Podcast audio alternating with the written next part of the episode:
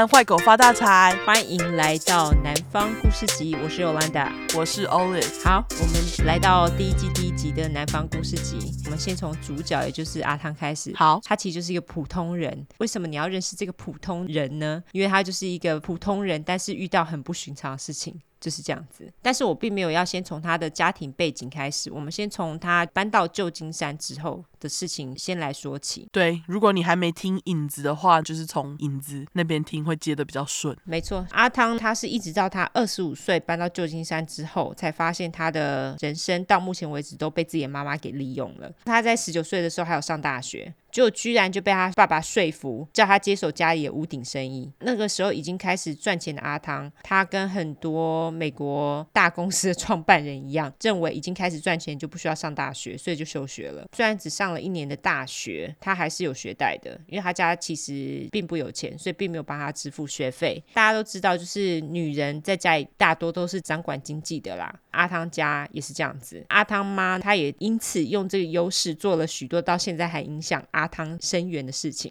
阿汤还在家里工作的时候，他跟他妈妈说：“哦，我想有工作记录，帮我报税没有关系，我缴税。”但是阿汤他到旧金山开始自己报税之后，才发现原来他自己的妈妈一直到阿汤二十五岁之前报税都声称阿汤没有工作，都吃家里啦。就是说他依亲，就是用来减税用的，而且他还的确因此得到了退税。这些退税当然都是进了阿汤妈他自己口袋。阿汤他回想说，当时他想要考承包商执照，就是那一种你有这个执照，你做工程相关行业，你就可以请人，而且也可以承接比较大笔金额的工作。在美国做这个类似工作是需要有执照的。他妈妈就一直推脱各种理由不让他考，原因就是因为他必须在相关的行业工作至少三到五年以上才能考。哦。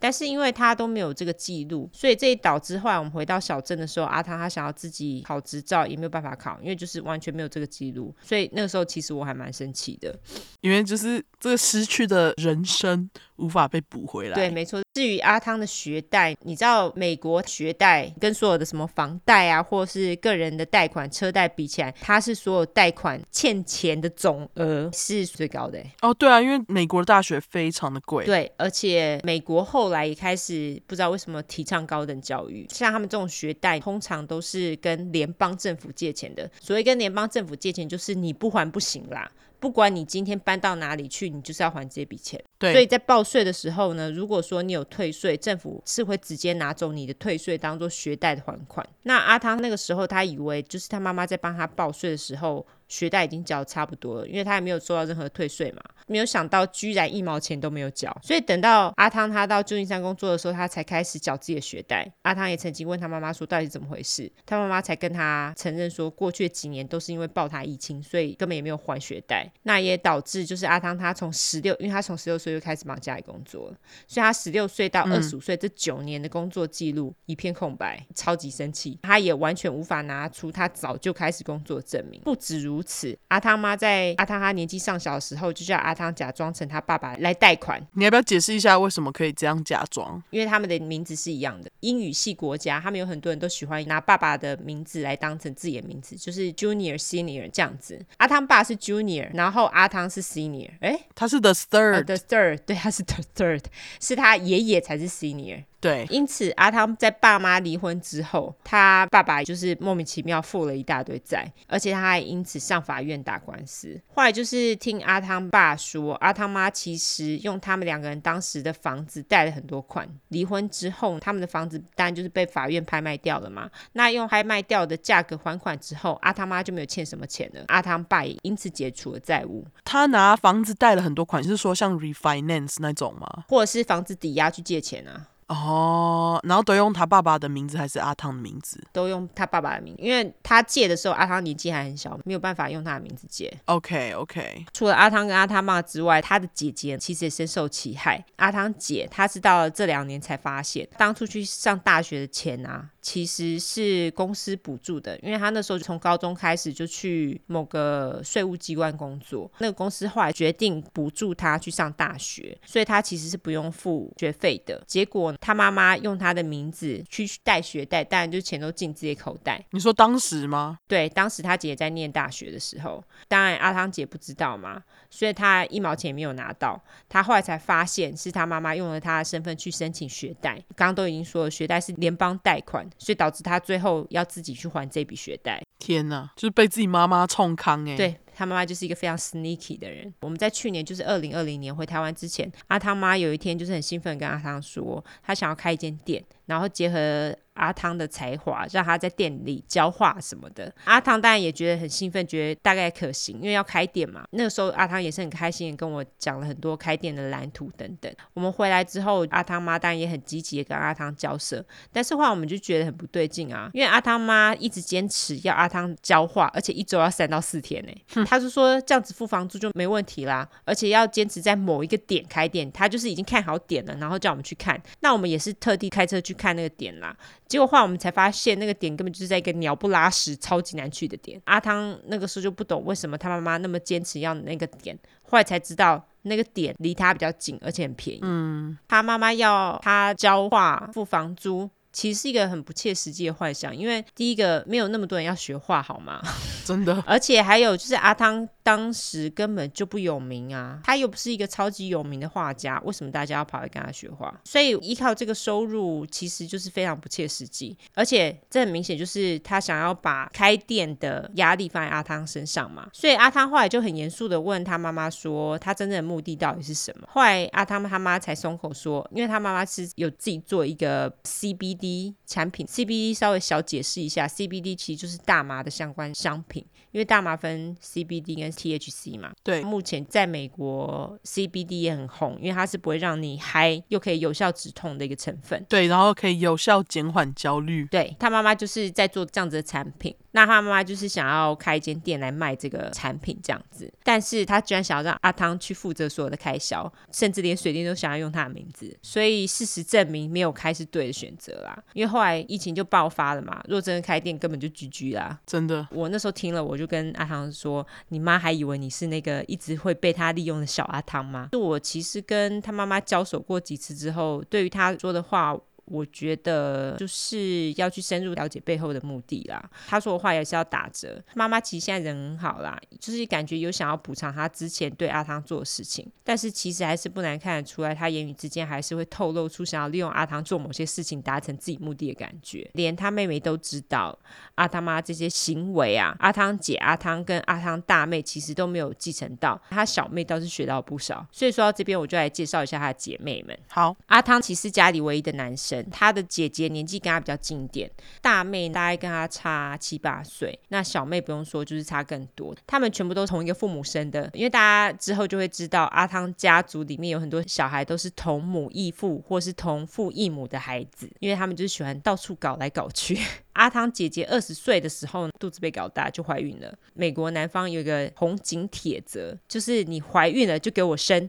红警是什么？不懂的人麻烦去听零零集。影子，没错。而且未婚生子在南方也非常常见诶。虽然说南方人有很多人都是宗教狂热分子，但是实际上未婚生子是很常见的事情。阿汤姐她那时候的男友其实到处偷吃，所以他们不久之后就分手了。所以她姐姐就开始自己养小孩，然后就跟她现在未婚夫阿朱在一起。但是这个阿朱呢，我不知道该怎么说他，该说忠诚吗？他是一个不会偷吃的人、啊，也是可以说他是一个忠诚的人。但是阿朱也是一个很奇怪的人，他有一群很好的兄弟，他们每年都会有一个兄弟一起去哪里玩的那种假期。有一次阿朱就跟他的兄弟自己跑出去玩了，就把阿汤姐跟小孩都留在家里，留在家里就算了，他居然还把网络给停掉了，就就导致他们完全无法用网络，也不能看电视。所以阿汤姐当下根本就是气爆。嗯，我也不知道为什么他要这么做，他就耍几掰啦。他们两个人后来就是买了一间房，阿汤姐也跟他再生了两个小孩，他们还有一只狗。也就是因为他现在有两个小小孩，所以他们家里其实就呈现非常混乱的状态。因为阿汤姐跟阿朱两个人都有工作，他们最后呢就是固定找人来打扫，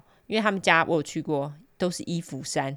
阿汤姐她虽然跟阿朱订婚了，但是对美国人来说订婚不算什么。真的，我们台湾订婚基本上跟结婚的日子不会差太久，对不对？对，通常都是订婚没多久之后就结婚了，但是他们订婚可以长达好几年都不结婚。完全，而且订婚当中也是有可能有变数。没错，就是你要随时悔婚都可以。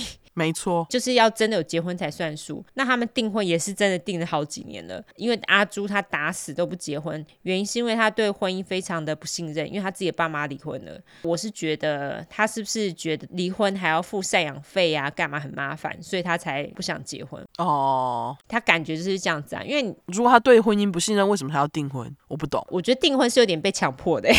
被阿汤姐强迫的，OK OK，所以我觉得他也不是自愿的啦。而且阿汤姐后来就是有来跟我订他们的结婚戒指啊，对，还有订，可是他们实际上并没有办婚礼，所以他们是结婚还是还没结婚？我不知道。好像还没有哎、欸，但是订了戒指，OK，对，戒指已经有了。那阿汤大妹是阿汤家族里面我最喜欢的人，因为她就是那种傻大姐，个性很善良，喜欢动物那种。虽然如此，她的个性还是蛮戏剧化的。我记得她有一次跟阿汤吵架的时候，她马上跑到自己的车上大叫，而且马上想要开车闪人。于是阿汤就立马把她钥匙拿走，因为他怕她就是在这种情绪之下开车会出车祸。阿汤的个性其实也是这样子，我们两个。一吵架，他一定会做一些摔东西的事情啦，什么捶墙啊、戏剧化的事情等等。所以我就跟阿汤说：“你们家吵架一定要大叫吗？”他说：“他的姐姐妹妹也都是这样子，妈妈爸爸也是这样子，全家都是一个戏剧化的家庭。”嗯。至于阿汤的大妹，她很显然的就是有从姐姐身上学到教训，所以她目前二十五六岁吧。他也没有小孩，也是一个非常虔诚的。他们自己说自己不是基督教，可是也是信圣经的教徒，就是耶和华见证人。以后有机会再说。OK，目前她是跟她的男友同居，他们虽然同居，但是都是跟各自的家人朋友出去玩，很少跟彼此的家人朋友出去。应该说大妹其实会跟她男友的家人一起出去，她常常会去找她的家人，但是她的男友很少跟大妹的家人一起出去这样子。哦，对，他们最近也是搬家到新的住处，是一个离。德州牛排馆很近的地方，OK，他身材也是看起来吃过很多牛排的样子。谁？她男友哦、oh,，OK，而且还吃到痛风。你说他吃牛排吃到痛风？对，因为他吃肉吃很凶，而且他自己还打猎啊，肉吃很凶。他是会猎鳄鱼来吃那种人吗？哦、oh,，没有，猎鳄鱼的执照跟普通打猎的执照不一样。哦、oh.，他没有猎鳄鱼的执照。OK，而且鳄鱼其实很难猎，所以其实普通人不会去猎鳄鱼，因为很危险嘛。对，他猎的是那种什么山猪啊，或是鹿啊。OK，我之前去他家吃东西的时候，他说：“哦，这个是我们猎的那个鹿肉啊。”他说：“那只鹿长得非常漂亮，你要看吗？我可以给你看哦。”然后他就把照片拿给我看，是被打死的照片还是活着的照片？好像是被打死的照片，因为他那时候想要给我看的时候，我就跟他说：“你不要给我看，要不然我吃不下去。”哦，真的哎，干真的，你看他生前啦，你现在就在吃它。对，扎小。他们就只是想要跟你说这只鹿当初有多漂亮，就对了。那你还杀它？他要把它做标本挂在墙上啊！哦，你是说砍头那种？哦，对他们家就有鹿头标本。OK，还好几个吗？因为我很久没有去他家了，但是我上一次去的时候，我看到了两个。哈，因为其实一只鹿很大只哎，你猎起来你要吃掉，其实要蛮多时间的。真的。关于这个打猎嗜好，我们之后还会再提到。那等一下，有一个问题，你觉得鹿肉怎样？我那时候吃的鹿肉，他们是有做过特殊处理，就是他会把它打的有点像绞肉那样子。可是因为它打的有点太过，哦、我觉得吃吃起来有点粉粉的，它有点像吃起来粉粉的牛肉。猪肝吗？哦，有一点点像猪肝，可是又不是，好，好神奇哦。对，是一个很奇怪的味道，我觉得没有很好吃啦。可是阿汤他妹是讲说，是因为他们处理过，所以它实际上真正的口感应该不是那样子。他是这样讲。OK，但是我不想再吃第二次了，所以就没有那么好吃，无法再与大家分享。OK，好，我们再讲讲阿汤的小妹，她则是步上了自己姐姐后尘，十九岁的时候就怀孕了，而且她怀孕的时候就是经期晚了嘛，结果大妹就问小。小妹说：“你该不会怀孕了吧？”结果小妹说：“不可能啦！”大妹还说：“你是一个健康十九岁的女孩，怎么不可能？”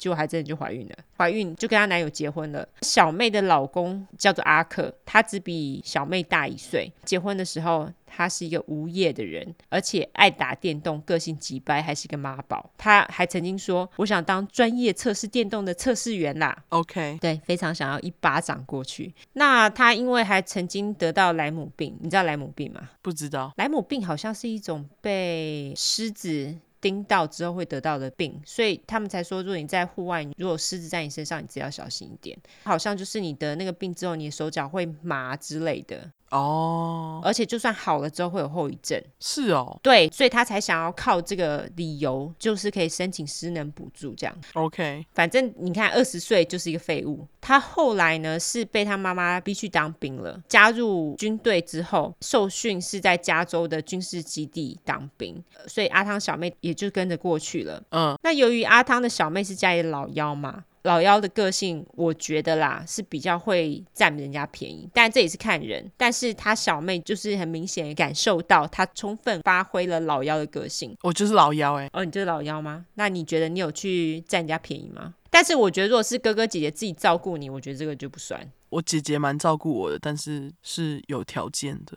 我觉得。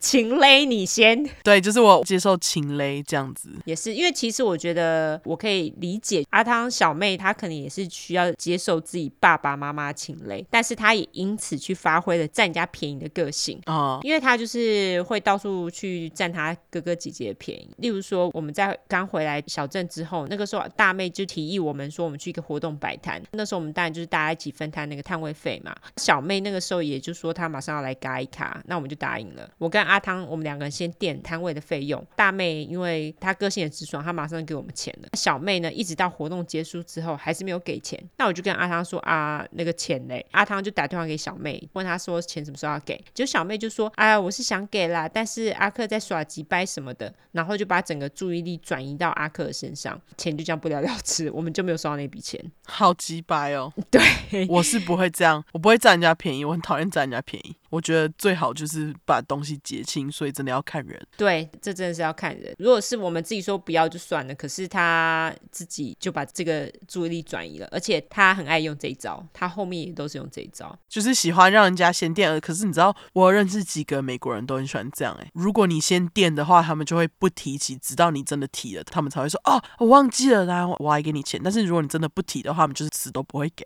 自己完全不会提起这件事情就对了。对，所以我在想，搞不好这不是一个老妖的事情，这有可能就是美国人的死个性就对了。有可能一些人就是这样，因为会有那种跟你说，哎，我要给你抽一脚，可是让你垫了以后呢，他又不给你钱，就说你可以帮我买啤酒，但最后又不给你钱，那种人超多。哦，这倒是哈，他们就会觉得这是小钱就算了。对，那我再举另外一个例子，因为美国政府如果说你是低收入户或是申请失能，他们都会派给你粮券，就是 food stamps，或者是你家里有小孩，他们也会给你 food stamps。因为他在结婚前呢，其实是跟他爸爸住在一起的，就是阿汤爸有申请失能，所以他就会有政府的粮券。小妹她就一直觉得粮券是免费的，每次都会买一些不切实际的东西，例如说买一箱可乐，就是你能吃可乐吗？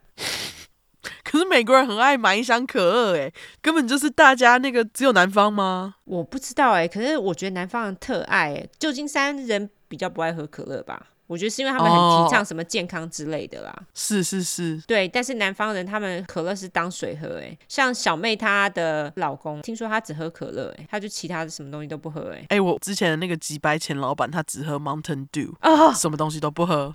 只喝 Mountain Dew，然后而且我发现好像只喝特定气泡饮料的美国人非常的多。对，就就是说喝可口可乐，可不喝百事可乐。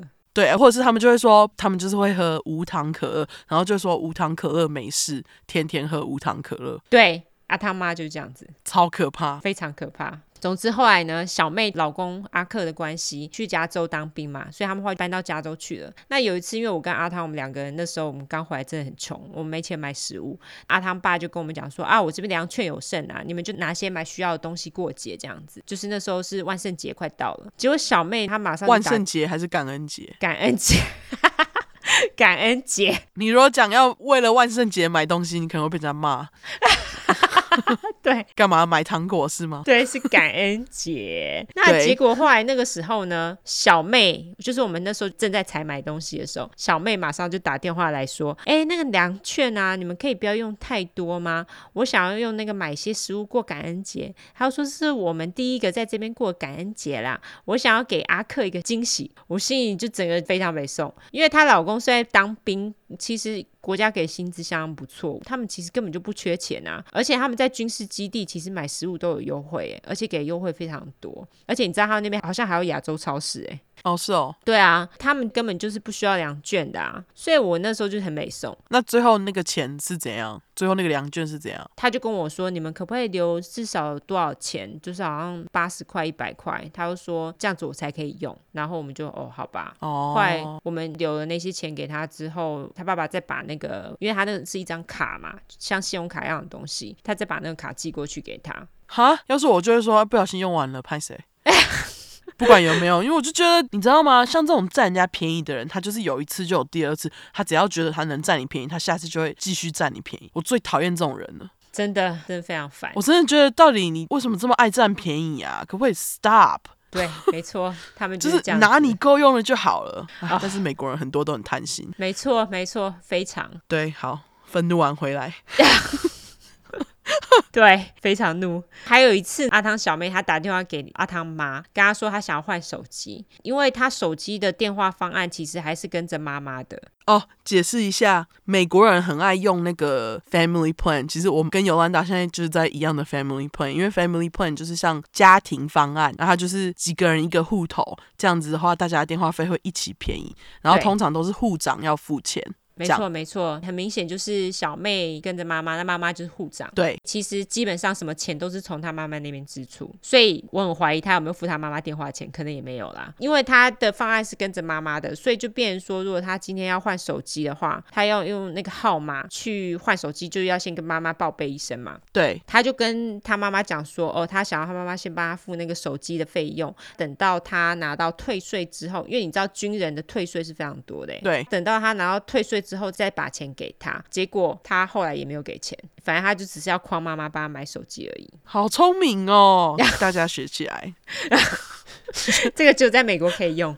对，总之后来呢，小妹她又怀了第二胎。她在加州没有朋友，因为她在加州住的地方其实是在沙漠里面，邻居都是军事基地其他的家属。对，所以她其实并没有什么朋友。她就回到我们小镇来办 baby shower，好好的跟大家坑一笔。她回来之后呢，阿汤爸也给了她一张副卡，跟她说：“哎，你拿这张卡找那个阿汤大妹啊，还有阿汤一起吃饭这样子，然后她付钱。”结果等到我们吃饭的时候，她只帮我们买了饮料，其他的钱呢就拿去做指甲跟其他花费了。而且我们是事后才知道这件事情的，啊，是不是很贱？非常超贱的。那后来回到加州之后呢？等一下，等一下，我想知道他总共花了多少钱？你讲到了吗？花多少钱我不大确定，因为他爸爸没有讲。但是总之，他回来的花费呢，基本上都是他爸爸出的。这个副卡是像刚刚那个粮券，还是就是一张信用卡？它就是一张信用卡，就是无上限的信用卡吗？没有无上限啦，还是有上限啊，因为他爸爸又不是超级有钱人。对，我的意思是说，就是不会像粮券有一定的金额，就是说信用卡的金额，他想刷多少就可以刷，这样。没有啊，信用卡还是有一个 limit 啊。对，我的意思是说，就是他只能刷到信用卡的上限，不是像粮券的上限这样。这是我想知道的，因为粮券不是他一次都只会给你多少而已，信用卡就有比较多额度。哦，对啦。就是信用卡额度是比两卷高啦，这是真的。对对。后来那个小妹 baby shower 完之后，她就回加州了。她妈妈在她生产的时候就去找她，就想说帮个忙。结果她就在跟小妹一起逛街买即将要出生宝宝的用品的时候，他们总共花了八百块美金。虽然说小妹那时候已经没有阿汤爸的卡了，但是我在猜啦，她可能是把那个卡加入类似像 Apple Pay 的东西，就是你可以用手机付款。嗯，结果那天逛街的花费莫名其妙，通通算在他爸的头上，所以阿汤爸他在接到账单的时候，他整个人莫名其妙，想说这个钱到底是哪来的？小妹更绝，因为爸爸后来就知道是小妹刷的卡嘛，那他就跟小妹说：“啊，你这个八百块。”后来小妹她就说服自己的妈妈帮她付那一半的卡费。哦，因为她陪她逛街，是不是？对，我就觉得真是很厉害。不过妈妈也是付啦啊，我觉得妈妈这么精，居然还被小妹说服，所以小妹更精。对，妈妈这么精，她唯一会被坑的就是被自己的女儿，就是小妹坑，因为我们其他人不会去坑妈妈的钱，就就小妹花啊，一物克一物啊。对，就是现世报，有没有？那谁来克小妹？啃她未来的儿女吧，或者是她自己的老公吧？我觉得哦，小克是不是？OK，对，所以我就觉得小妹的确是得到妈妈的真传，就是想尽办法占大家的便宜，而且她常常会在 Facebook 上面转一些图文，就说哥哥姐姐应该要对弟妹怎么样啊？我每次看都翻白眼，我就觉得 bullshit。嗯，总之最后小妹在今年五月，就是二零二一年的五月。决定要回到小镇，那当兵的事情呢？她当兵签的约其实已经到了，好像是两年啊，三年，三年。他们就是第一次签约是三年，三年之后你再看你要不要续约。你要续约的话，他们当然就会加你的薪资啦。如果说你不要续约的话，他们就会让你回家，但是你是待命的状态，就是说今天如果国家他需要用到军人的话，你是会第一批被征召的。嗯，阿克不想要续约啊，因为他这样就不能抽大麻。阿汤妹她在今年五月要回到小镇之前，她还是劳师动众的叫大家去到处帮她看房子，因为她人不在小镇嘛，没有房东。肯把房子租给她，那她老公阿克呢，也开始到处找工作，但是也是因为人不在这里，他面试有困难，因为我们小镇并不流行线上面试，没有走这么前面就对了，对，很后面，所以 因为我们这边很多人很 old school，真的，所以阿克后来那时候是说想要帮阿汤姐的未婚夫，也就是阿朱工作这样子，嗯，后来呢，小妹跟阿克还有两个儿子跟两只狗，他们就暂住在人很好的大妹。家那大妹其实也是花了一番心思，把多出来房间弄得舒适，给他们一家人睡这样子。那小妹回来的那一天，阿汤妈就买了墨西哥饼，就是 taco 给大家吃，但是一直到最后一刻才邀了我们。我觉得可能是我们太与世隔绝了啦，我们其实很少跟他们往来。我们本来也是懒得去，因为他本来就是要回来，他又不是说只回来一下下就要走。嗯，结果后来小妹就说啊，大家都在哎，然后就把我们撸过去了。那你们去的时候还有剩的 taco 吗？没有，只剩下一些料而已。那叫人家去干嘛啊？如果没有 taco 可以吃，还叫我去，我会生气耶。我就说啊，你们都吃完了，叫我来干嘛？我就要走了。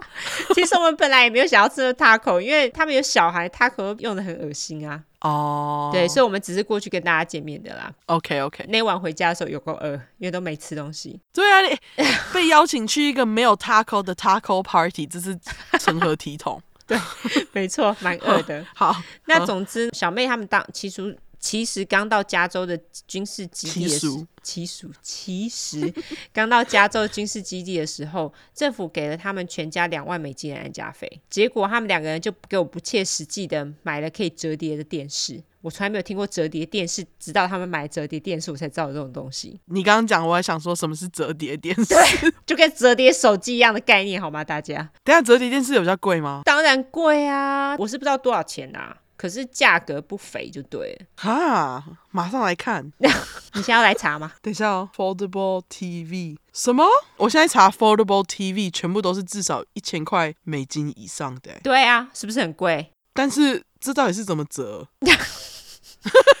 我只想知道是要怎么折哎、欸，什么意思啊？你如果有 foldable TV 照片，麻烦再发。没有哎、欸，他们好像已经把它卖掉了，因为我们后来有去他家，我们没有看到那台电视哎、欸。哦，好吧，折叠电视 OK。不过他们现在电视还是四 K 的啦。我们也是四 K 啊，四 K 现在已经不稀奇了。可是我们家不是哎、欸，我们看到四 K 还是觉得好稀奇哦。哦，是哦，好了，我们电视是花了不少钱买，但是不是折叠的，折叠的还是比较厉害。我们没有不切实际。反正他们就买了折叠电视，而且他们后来还买了一台根本用不到的皮卡车。皮卡车就是那一种美国人很爱的卡车。实际上，因为阿克他自己本身几乎都在军事基地里面工作，他也没有搬东西干嘛的，不需要买皮卡车啊。你知道南方人其实他们很多人还买皮卡车，因为他们觉得皮卡车超帅。哦，超多人爱卡车的。我跟你讲，美国人就是爱卡车，对，尤其是南方人，他们很爱买卡车。他们很多人都做那种跟卡车无关的行业，他们还是买卡车。我甚至还有做过 Uber，是用卡车来载我的。那你有没有看过那种就是改装过的皮卡车？然后他们都会故意把引擎改的很大声，然后跟你炫耀说：“我放了什么引擎进去我的卡车，听它叫。”而且他们会说：“Listen to my truck purr。” 当然有啊，他们会用猫咪的呼噜声去形容那个卡车的声音，就是他们那么爱卡车。对，没错。而且他们在秀给你看他们的卡车的时候，他们就这样，嗯嗯，就故意把那引擎吹很大声给你听。对，Michael 就是这种人。他不是喜欢卡车，但他喜欢就是改车，他喜欢车子弄得很大声。然后他说，大声就是代表引擎会跑，完全不懂。我也不懂，我们真的不懂。而且还有就是，他们会把那个轮子弄得很大颗。就是把你的卡车架很高，那都超贵的。我有坐过那个很高的卡车，你根本就是要走个三层楼才会到，没有啦，没那么夸张，但是就是很高，几乎要爬过一个人才能上车。就是你穿裙子的话，你可能就会曝光的那种高度。对，所以非常的不怎么说 skirt friendly。哦，对，很不实用，然后也不很不实用啊，就架高，但是就是他们会花大笔钱在改车跟皮卡车上面。没错，他们两个这么花钱，我想说也是啦，美国人嘛，他们本来就不知道存钱为何物，而且他们两个又这么年轻，买这种不切实际的东西也是可以理解啦。在他们要回来之前，他们一直很强调需要我们的帮忙。阿汤妈也在他们搬离加州之前，还特地跑到加州去找他们一家帮忙搬家事宜。而且阿汤妈还想说，哦，他们要跨州搬家很花钱嘛，那时候去找他们的时候就帮忙出钱吃饭等等的。结果这次回来，就是我们那次去参加那个 taco party 啊，小妹就跟阿汤说，阿克他还买了另外一台车回来，他就指着一台黑色的车。车子给我们看，还说他们为了把这台车从加州运回佛州，花了两千块美金。我跟阿汤就是很傻眼，因为第一个你在小镇绝对可以买到一样的车，第二个价钱可能还便宜很多，第三个你还不用花运费。我就整个翻白眼，我就想说，好吧，你们两个花钱二人组，你爽就好了。重点是他们现在这台车不是对他们想要卖掉了。对，花了两千块美金哦，六万台币的运费运回小镇，就现在要卖掉。没错，而且超丑，而且就觉得为什么你当时不在加州卖就好，搞不好你还可以卖更高价。后来呢，我才知道，就是她的老公阿克其实很爱日本动画，所以他车子里面改装的那种莫名其妙的东西，我觉得跟动画有关啦。而且他的车子有一些加一些很奇怪的东西，我那时候看到我就觉得，我就跟阿汤说，这种东西怎么会出现在车子身上哈？哦，所以我就不懂啊。我有看到车子本人，照片看起来比较帅，车子本人我觉得看起来蛮烂一台的。哦。好，所以这个就是今天的故事，好吗？大家希望大家还喜欢今天的故事。不过下一节故事应该会更精彩，好吗？对，目前就是阿汤与阿汤的家人介绍，然后我就是在旁边当陪衬，补充一些小东西。你补充蛮多小知识的，我觉得。因为我觉得大家不知道，就是我们觉得很平常的事情，大家不知道，所以第一集希望大家听得喜欢，希望我们配合还行齁。对，如果说大家有什么建议的话，也可以传讯息给我们讲，这样子好不好？对，这是我们的试播第二集。好，对，试播第一集啦，上面是零集。大家如果喜欢今天的故事的话，欢迎加入南方故事集脸书社团。对，那如果喜欢我们的话，就是按订阅。呃，出快的，我念好了，我念 好，你说，我念好，你说，对。如果听完南方故事集对出快有兴趣的话，想听真实犯罪，继续听我们其他的集数。那如果想要 follow 我们社交软体的话，欢迎到我们的脸书跟 Instagram 搜寻出来的出十块的块，后面是 True Crime，这样就可以了。OK，谢谢你。对。讲的超不顺，我讲的超烂，好，感谢你了。好啦，那今天就到这边喽，大家拜拜，大家拜拜。